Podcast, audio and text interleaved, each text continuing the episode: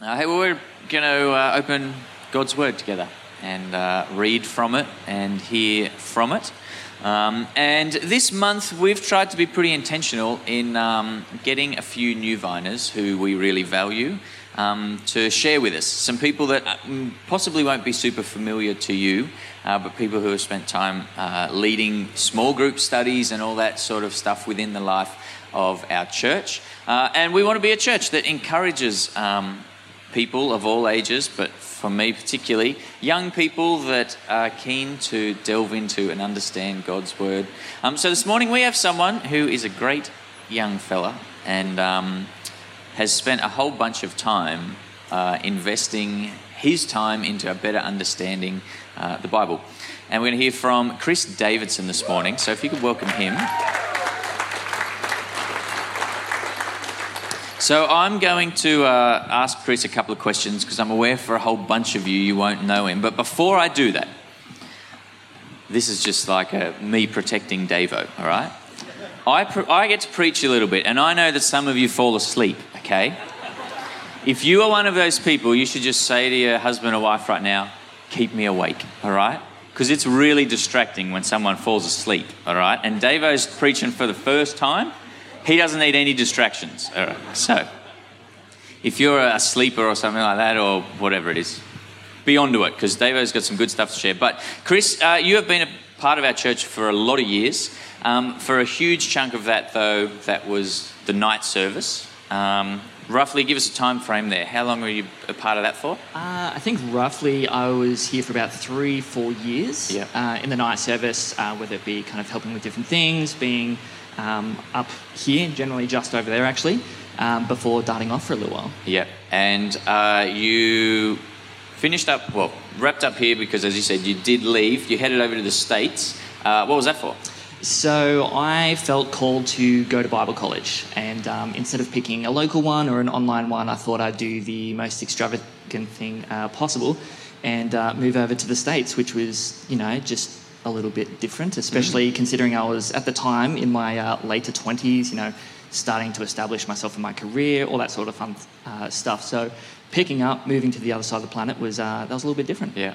And um, how did you find that? What do you feel like you learned? What, what was it that God was teaching you through that time? Uh, how long have we got? Uh, so You've got about an hour, I think. Now it is. Um, no, so one big thing that I learned, because at the Bible College, it's Summit International School of Ministry. They're the Bible College of Times Square Church, or David Wilkerson's uh, former church. And so they have a really big focus on bringing a lot of nationalities together and immersing yourself completely uh, in Scripture. So, you know, you did about four or five classes a day uh, live, eat, breathe, sleep on campus, so you're completely immersed the entire time. Yeah, right. Cool. And then uh, you wrapped up there, you came back. Thankfully, we got you back at New Vine here, and you brought with you, uh, who is now your lovely wife, Beck. Where's Beck? Everyone say hi, Beck. If you've not met Beck, she's a legend. And, uh, or you've Yeah, met Beck, right. obviously. If the rest of you haven't met Beck, you should meet her because she's great. Um, but both Chris and Beck are now a part of our morning service. They're involved with some young adult stuff. Um, I have had the opportunity to sit down a bunch and chat through different aspects of Scripture with Chris, and um, really value the time you have put in to uh, better understanding it. And we really appreciate that you're sharing with us this morning. So I might just uh, pray for Chris and then hand over to you.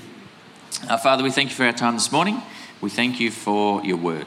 Thank you that um, we are in a space that we can open it, that we can read it. And uh, God, we invite you this morning to speak through us. Um, we thank you for the time and the diligence that Chris has shown in uh, better understanding uh, your word. And uh, God, the time that he has put into preparing uh, what he's going to share with us this morning, we just pray that you would uh, speak through him. God, that we would have open uh, ears and open hearts to what it is you want to say this morning. Uh, and God, any any nerves or anything that Chris has, we just pray that you would calm them, that you would speak through him this morning, and that he would be open for you to do what it is you want to do with our time. Amen. Can you uh, give Chris a thanks for me? Awesome. Thank you, Isaac. Thank you, church. Um, how's everyone doing? Hello, online people. hope you're enjoying this, whether it's now, whether you're watching it back later. I definitely can do that. So, uh, again, thank you for that uh, intro, and I hope everyone has had a great start to the year. Um, some people might still be on holidays, good for you. Some people might still be at work. Some people are still coming to terms with the fact that it's 2023 and we're halfway through January, and that's fair enough. So, for this morning, I thought we'd do a little bit of a recalibration. Uh, you know, we're, we're into the first two weeks, which is nice, that's good, and you know, we're kind of working out how things go. So, it might be time to kind of pause for half a second, kind of do a little bit of rejigging, a little bit of a realignment, just to kind of see where we are, set ourselves up for the rest of the month, as well as the rest of the year. And so um, we're going to, you know, start on a nice, light and easy topic of small compromises leading to big consequences. Uh, one of the side benefits of spending a lot of time at a Bible college where you know you wake up there, you go to sleep there, and you're spending about eight hours a day ish in classes means uh, you're spending a lot of time in Scripture. So guess what we're going to do? Um, so to kind of intro this concept of small compromises leading to really big consequences, I'm actually going to start off a little bit differently, and I'm going to use an actor as an example to kind of bring this uh, concept to life. Um, so, most of you know or have seen this guy, Robert Downey Jr. You know, you know him to be this really big, uber successful actor. You know, he was the face and the spearhead of the Marvel Cinematic Universe. It only made a couple of billion dollars. It's not that good. But before he became this uber successful version, he was this young punk. He was this young up and coming actor, you know, all the press was saying he's got all the acting chops to be the next really big successful person, and that's really nice. But in between the young version, the up and coming version, and the super successful version, there was a problem, which is right here in the middle. That is not a scene from a movie, that is in 96, he was arrested, um, tried, convicted, and spent six months in jail for weapons possession, drugs possession, and then a couple of years later, he kind of did a couple of other stints, uh, you know, breaking the law, which is not recommended. Um, before he obviously hit a point where he went, I need to stop this. I need to change. This isn't going to go well, especially if you're starting to meddle with things like drugs and weapons. And he got himself together. And so I'm using him as a bit of a a bit of an example because we're going to look at someone in the Bible who kind of did a similar thing but had way more consequences. And that is Solomon. Most of us know him and are familiar with him being this really good, successful, super wise king who had a massive kingdom and you know he was the son of David and that's really good and he was he did really well. But before he became, you know, the king that we know him today, he was the new king he literally got given the literal keys to the kingdom from David. Um, you know, here's the new job, congratulations, um, please do it well. But in between, you know, taking on the new mantle, becoming the new king, and becoming the successful version that we know him to be, there was also a complication. Very similar to Robert Downey Jr., and I'm actually just going to call him Rob for short because his name's really long he made a couple of compromises that had very, very big consequences, which we're going to examine. We're going to take a bit of a, uh, an armchair perspective of look at what he did, look at what he did wrong, uh, and then hopefully that'll help us to, when we're reading scripture, when we're hearing from God, to avoid those same pitfalls. So, to kick us off, we'll go into David handing over the keys to the kingdom, him um, kind of welcoming Solomon into the new job. So in 1 Kings 2, um, and I've put the whole verse, uh, the whole kind of couple of verses there, but I've highlighted just the, the ones we're going to look at. David saying to Solomon, um, Be strong, act like a man, and observe what the Lord your God requires. Walk in obedience to him and keep his decrees and commands, his laws and regulations quite good, quite wise. You know, if you're starting a new job, they would probably say something similar. You know, follow the employee handbook, don't be an idiot, um, all will go well, get your work done on time, all that sort of thing. And this is pretty much the same thing, except when David says, you know, keep the Lord's decrees and commands, his laws and regulations, which ones? What, what are we talking about here? Because there's a lot. Um, I'm not sure if you've had a casual wander through Leviticus, there's just a few. Um, and there's a lot of things that, you know, they're, they're good, generally specific, but they're not really, let's just call it job specific. So, um, to kind of go through and find out exactly what David is talking about, I'm actually going to get uh, Geordie Mack to come up and give me a hand. You're going to be hearing a lot from me and reading a lot of scripture, and I think you need a break already. So, to know exactly what laws and regulations and decrees that David's talking about, we're actually going to go to a spot in Deuteronomy, appropriately named Law of the Kings, or Principles of the Kings, or Rules for the Kings, depending on what sort of translation you're reading. Um, so, Geordie, I'll get you to kick it off.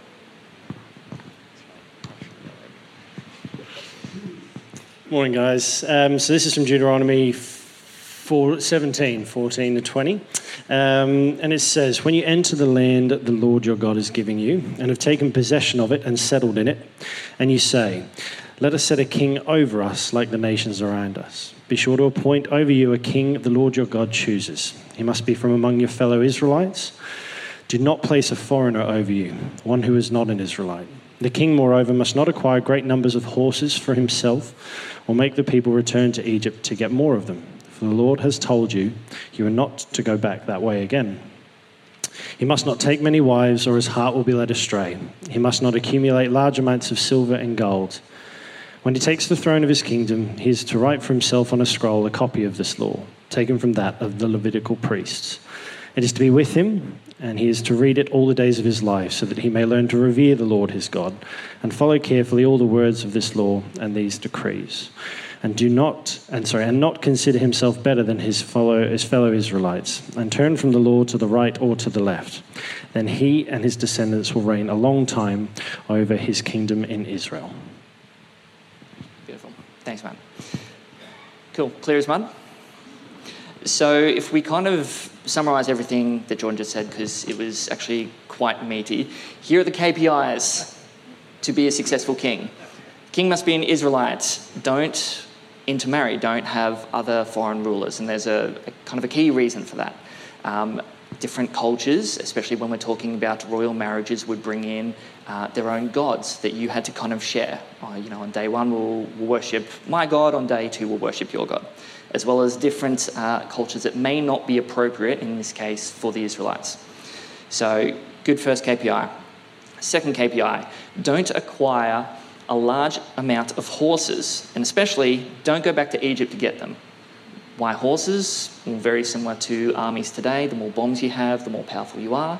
Very similar principle. Um, as well as the thing that if you have a large amount of horses or if you have a really big, robust army, you become a lot more self reliant. You, you start relying less on God's protection. Okay, third KPI uh, don't take lots of wives. That one seems pretty self explanatory. Um, don't accumulate a large amount of gold or silver. Um, we know, and I'm sure we've seen lots of articles where you know having lots of money can be very corrupting. So you know, be humble with your gold, be humble with your silver. Be a Bible nerd keep a copy of the law with you to follow, to know back and front. Uh, I mean, in different parts of you know Leviticus, Numbers, Deuteronomy, it says you should write this. You should know this back to front. This should be like honey on your lips. So uh, know what the job manual says is good, and don't consider yourself better than your fellow Israelites. Um, that's pretty important for someone who's a king. You need to remember what you're doing, who you're serving, not just God, but also the people. So, you know, be quiet, stay humble. These are the T's and C's of taking up this job. This is the KPI of doing the job of being the king of Israel. And as we kind of read through a couple of bits and pieces of where Solomon goes a little bit pear shaped, uh, these dot points, these KPIs, I'm actually going to anchor them to the side of the screen. So as we're reading, if you see something that you go, that does not sound like he's following the guidebook, that does not sound like he's following those KPIs, feel free to call it out. Call it out as a red flag, because that's what I'm going to be doing too. Cool, so now that we've done that, let's bounce back to 1 Kings. Solomon made an alliance with Pharaoh, king of Egypt, and married his daughter.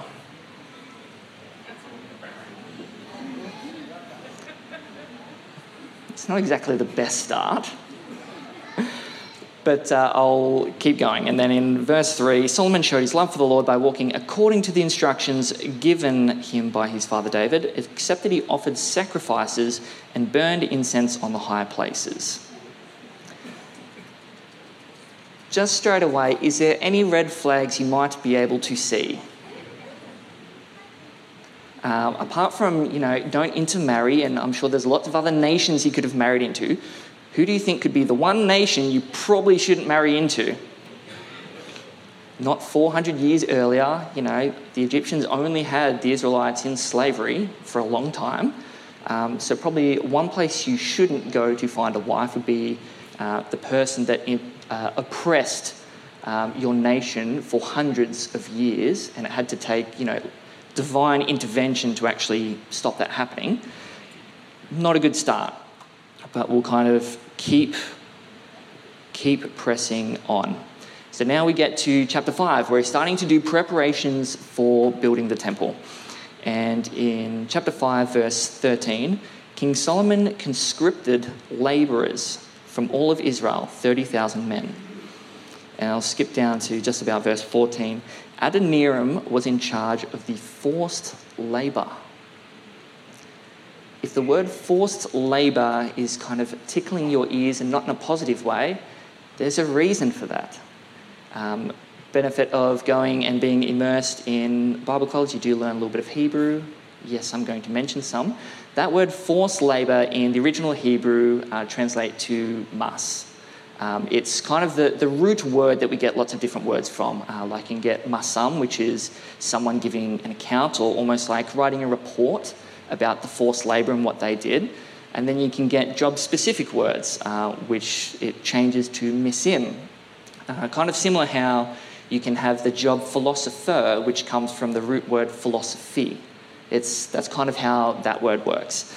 And you get to see words like mas and misim in Exodus 1, where Pharaoh thought the Israelites were a bit of a problem, and so he decided to mask them to give them misim, people that would oppress them, put them into forced labour. This is probably also another really good example of why you shouldn't have uh, an Egyptian wife, uh, why God said, don't do this, not just for the fact that they might not be, you know, super fun uh, people to have in your family, but part of their culture, part of their previous DNA may creep in, namely slavery. That's basically what it is. So, again, if you're checking your red flags, don't marry someone that's not an Israelite. It's not too good. No big horse army. We're okay for the moment. Don't get horses from Egypt, not applicable. Don't have lots of wives. He's only got one so far, so that's good. Don't have lots of gold and silver. Okay. Be a Bible nerd.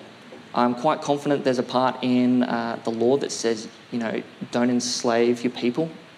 Um, so, not specific, but hey, we'll, we'll count that as a red flag. Stay humble or equal to others. Don't consider yourself above your fellow Israelite. If you're putting them into forced labour, I'm going to count that as a bit of a red flag.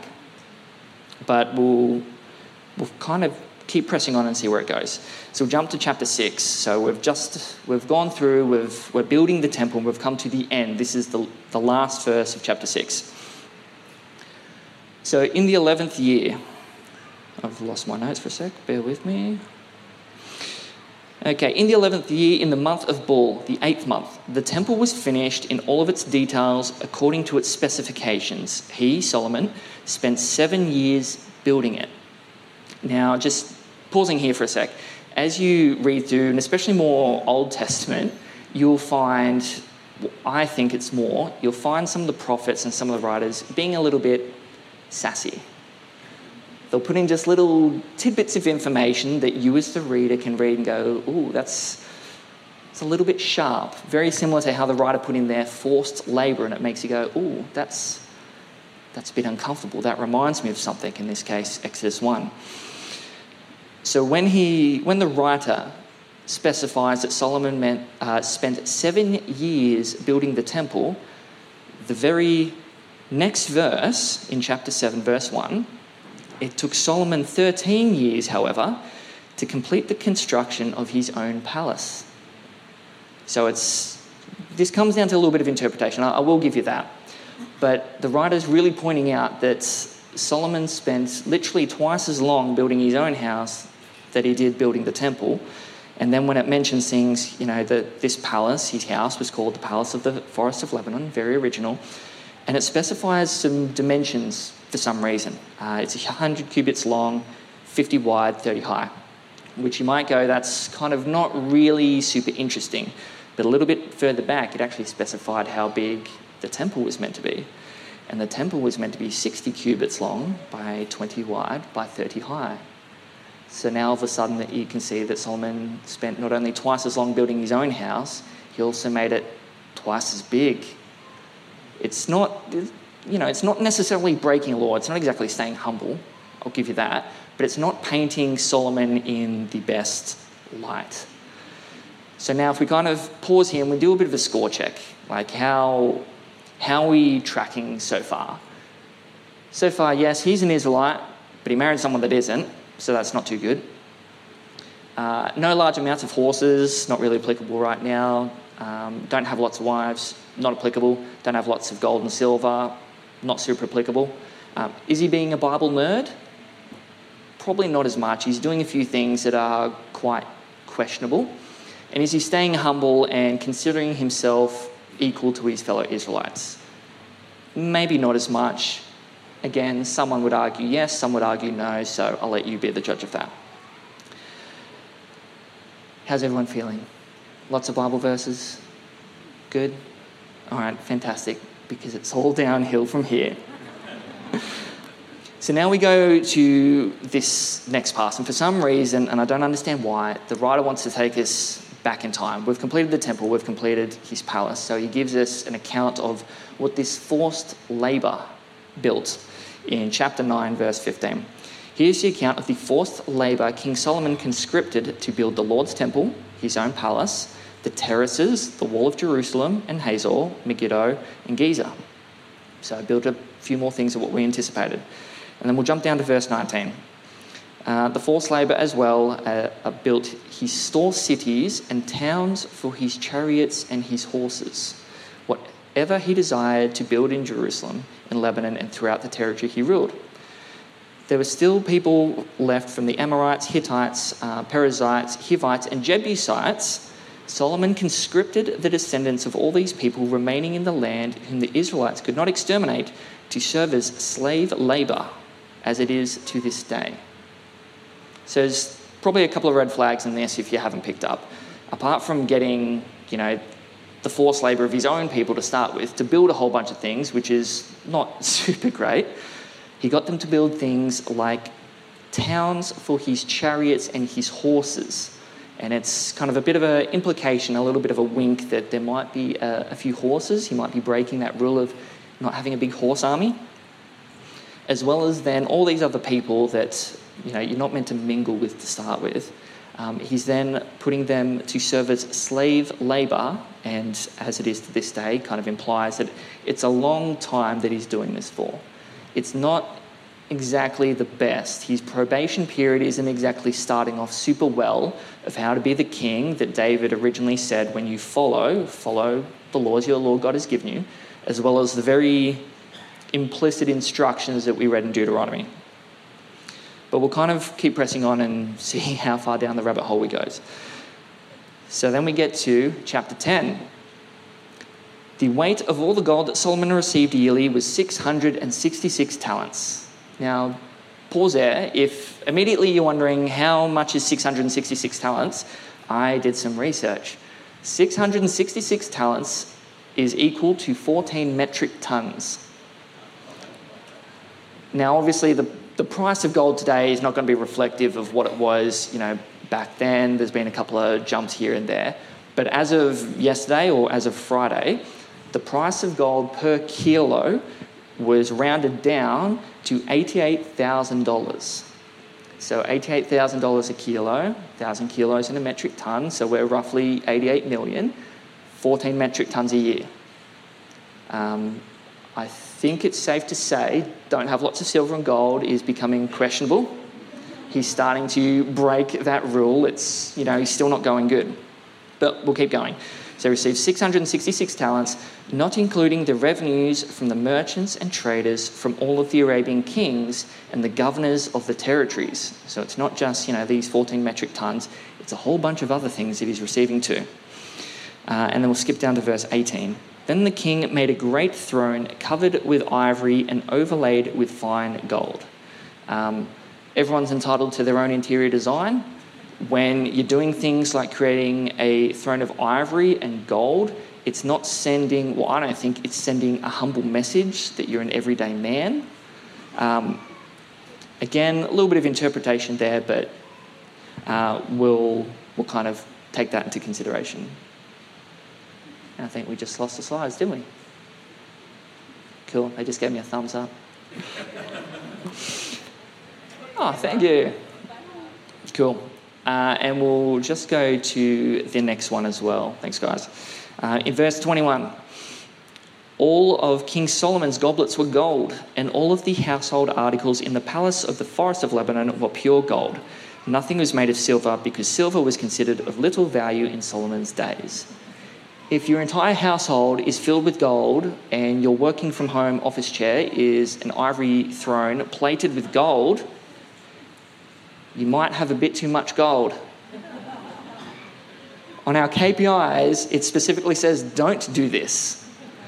He's not exactly following uh, the terms and conditions that God gave to him and that David said, follow this to be a successful king. All right, and keep going uh, until we get to still in chapter 10, in verse 26. Solomon accumulated chariots and horses. He had 1,400 chariots and 12,000 horses, which he kept in the chariot cities and also with him in Jerusalem. We know what that slave labor built and why. And then verse 28 Solomon's horses were imported from Egypt and from Kue. The royal merchants purchased them from Kue at the current price. They imported a chariot from Egypt for 600 shekels of silver and a horse for 150 if you were an Israelite back a couple of hundred years and you were looking at becoming a king and you saw a verse that said, hey, don't get lots of horses, and especially in the market that's available, don't get them from Egypt, apart from it being a very obscure rule, it seems very straightforward. It doesn't seem like a rocket science one to go, I need a new car. I better not go to that place there because they did us dirty a long time ago. Um, for some reason, and this again may be applicable to don't intermarry with foreigners because they will bring their DNA, and I'm sure it's wildly um, coincidental that the very person that uh, you know he married in with, his father-in-law was selling him horses, the very thing God said don't do. But there's a couple more red flags. All right, and then now we're going to jump to, excuse me, chapter 11, verse 1. King Solomon, however, loved many foreign women besides Pharaoh's daughter the Moabites, Ammonites, Edomites, Sidonites, and Hittites. They were from the nations about which the Lord told the Israelites, You must not intermarry with them, because they will surely turn your hearts after their gods. Nevertheless, Solomon held fast to them in love. He had 700 wives of royal birth and 300 concubines, and his wives led him astray. Solomon grew old, his wives turned his heart after other gods, and his heart had not been fully devoted to the Lord his God, as the heart of David his father had been. He, Solomon, followed Ashtoreth, the goddess of the Sidonites, and Moloch, the detestable god of the Ammonites. I have been married for just over two years, which, in the context of a lot of people in the room, that's you know that's five minutes. That's not too long. But in my short two years of experience, even I know a thousand wives would be considered many. It is 999 too many, as a matter of fact. Um,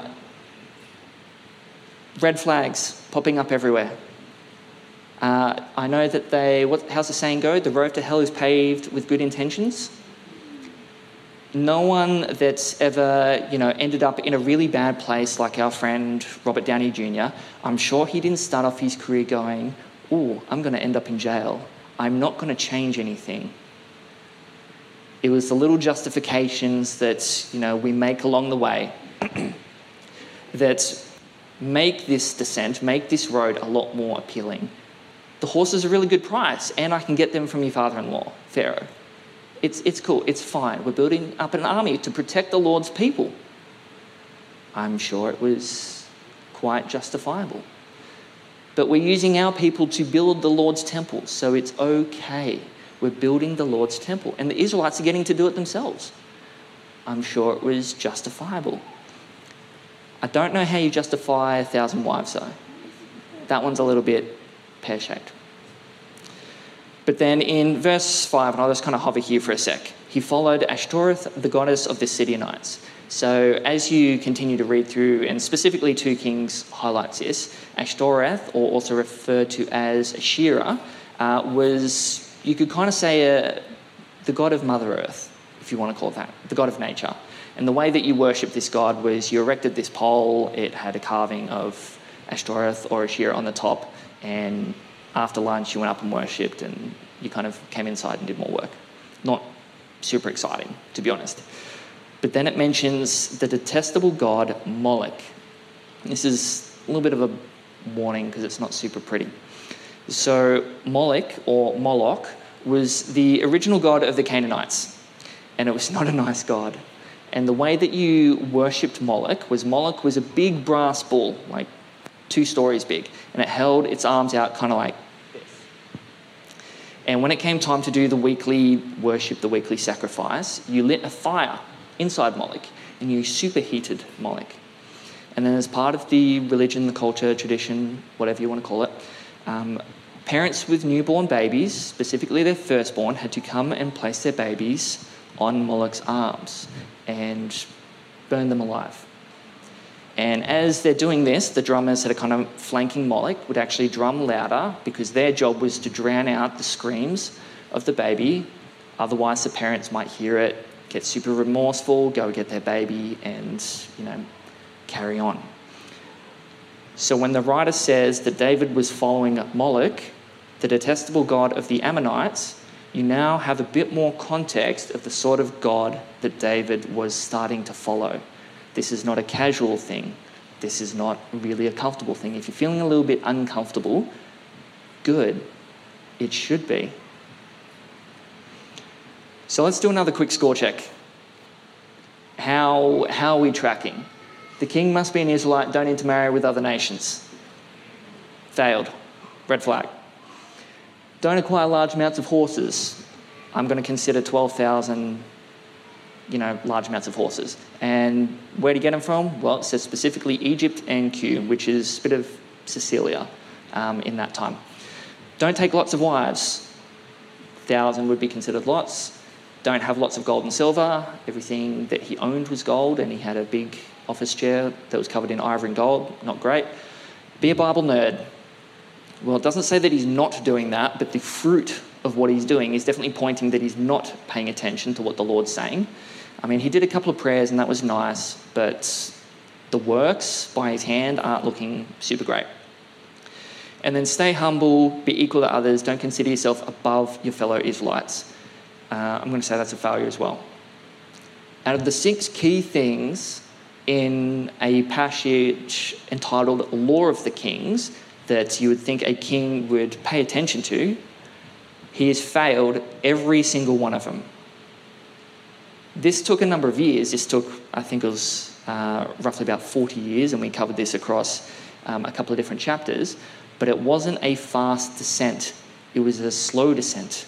It was small compromises that made the next one just a little bit easier, a little bit more digestible. If I marry one foreign woman, the next one doesn't seem like such a big jump.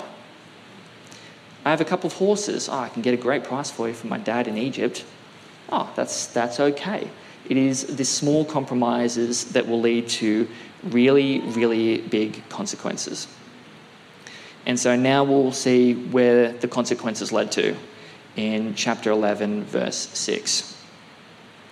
So Solomon did evil in the eyes of the Lord. He did not follow the Lord completely as David his father had done. And just skipping down to verse 9 The Lord became angry with Solomon because his heart had turned away from the Lord and the God of Israel, who had appeared to him twice.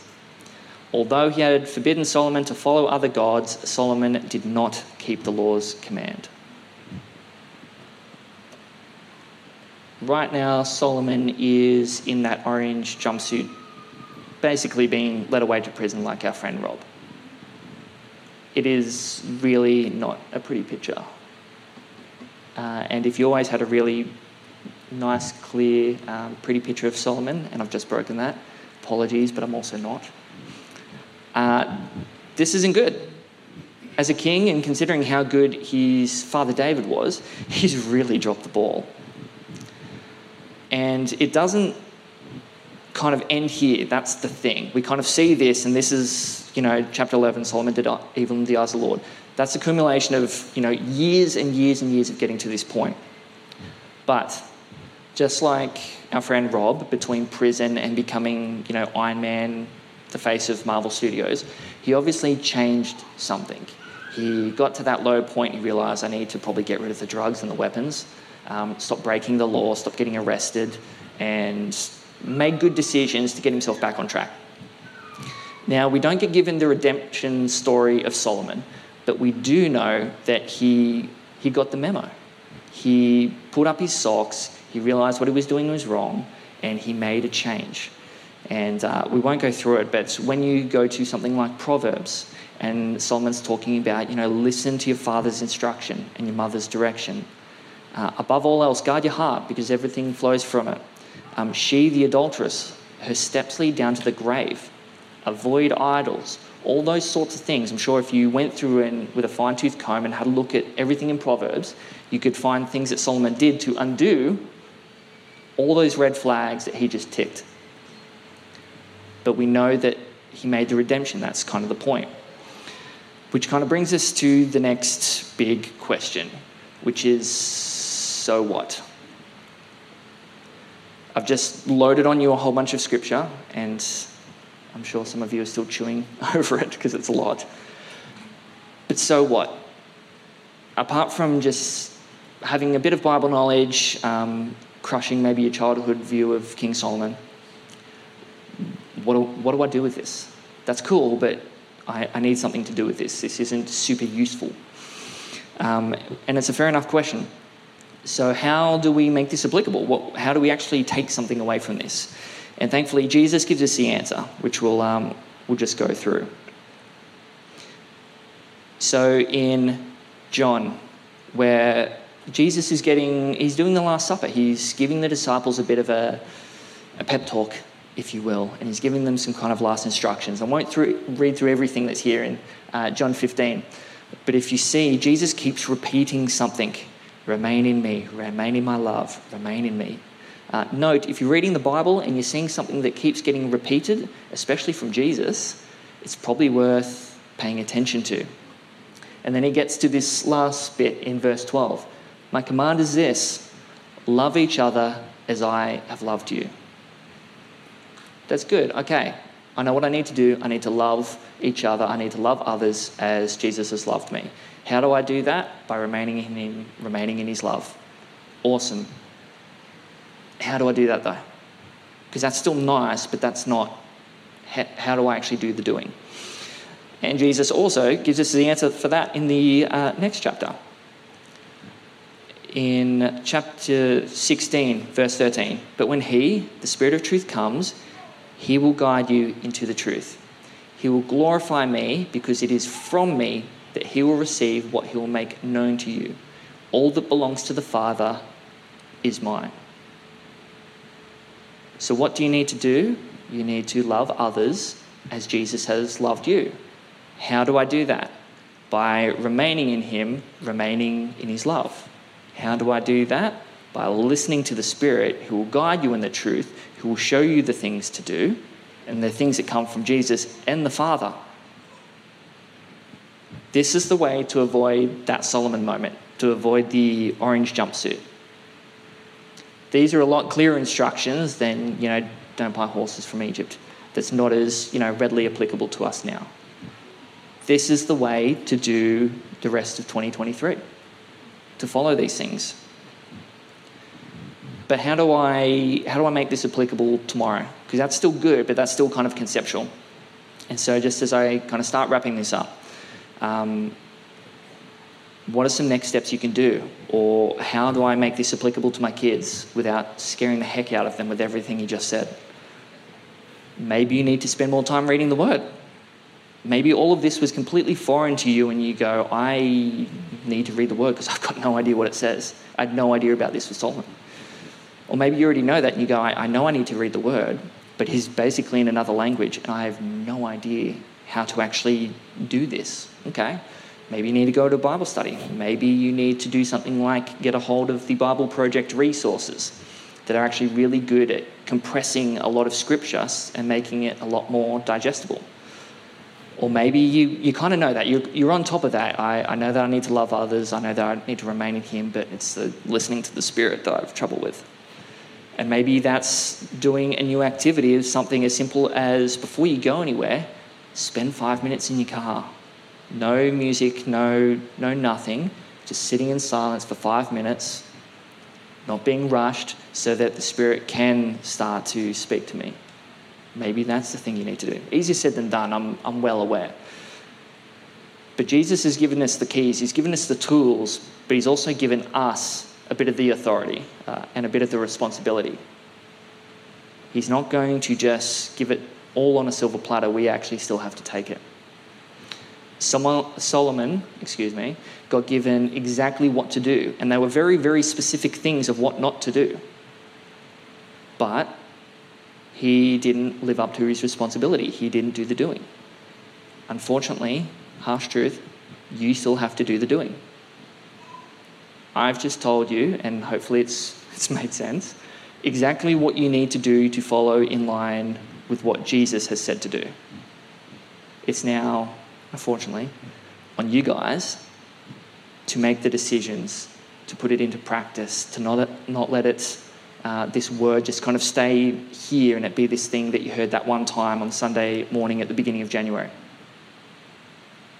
So, as you step in to the rest of January, to next week, to the rest of your year.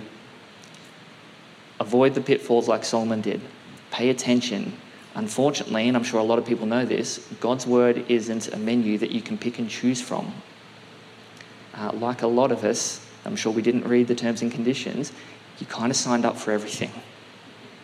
But knowing what it says, knowing how it's applicable, knowing how to actually navigate this, Jesus gave us the very, very clear direction. So, good luck. It'll be fine. And I'm sure if you've got any other questions or you're looking for different ideas or something's just not quite landing for you, uh, feel free to grab myself, one of the other team leaders, uh, one of the other pastors, and we can digest it more. We can talk about it more. This is meant to help, this is meant to be useful to you. So, thanks, guys.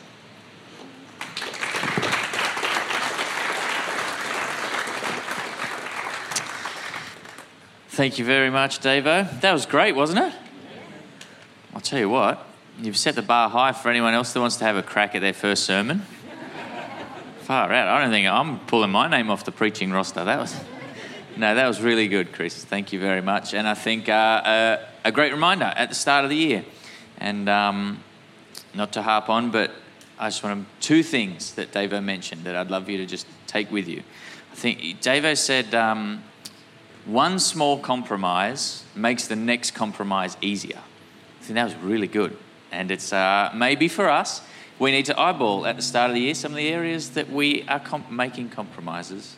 Um, but the other side of that coin, as Davo mentioned, is maybe there's some habits that we need to start this year that are going to aid us in that, uh, that are going to set us up um, to move towards God, to be more like Jesus uh, in this year ahead. So, thank you very much for sharing with us. Uh, we really appreciate, Davo, your what you brought and the time that you've spent um, investing in understanding God's word. So, thanks heaps.